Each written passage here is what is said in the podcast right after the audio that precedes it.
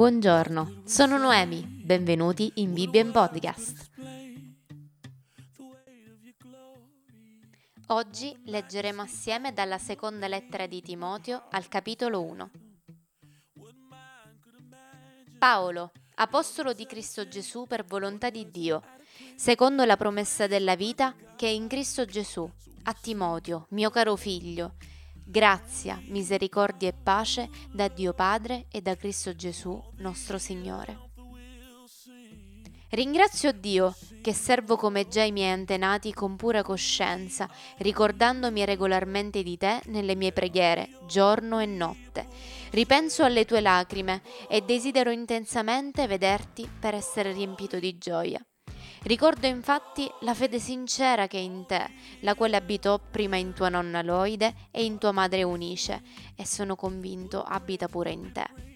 Per questo motivo ti ricordo di ravvivare il dono di Dio che è in te, mediante l'imposizione delle mie mani.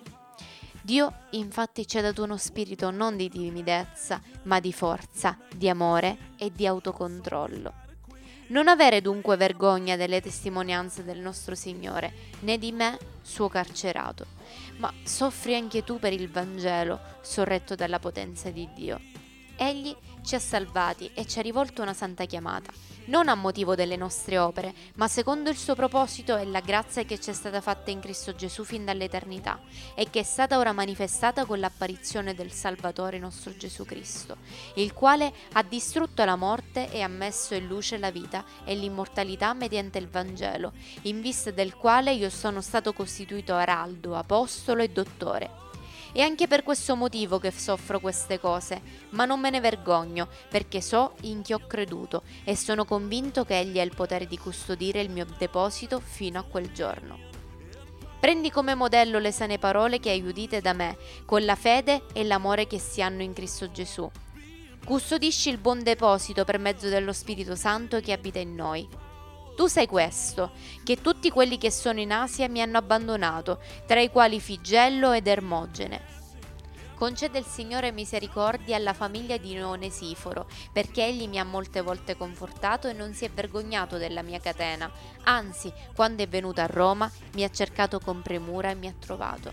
Gli concede il Signore di trovare misericordia presso di lui in quel giorno. Tu sai pure molto bene quanti servizi abbia reso ad Efeso. Commentiamo assieme ciò che abbiamo appena letto. Ognuno di noi attraversa dei momenti difficili e proprio in questi momenti è fondamentale avere qualcuno vicino che ci conforti.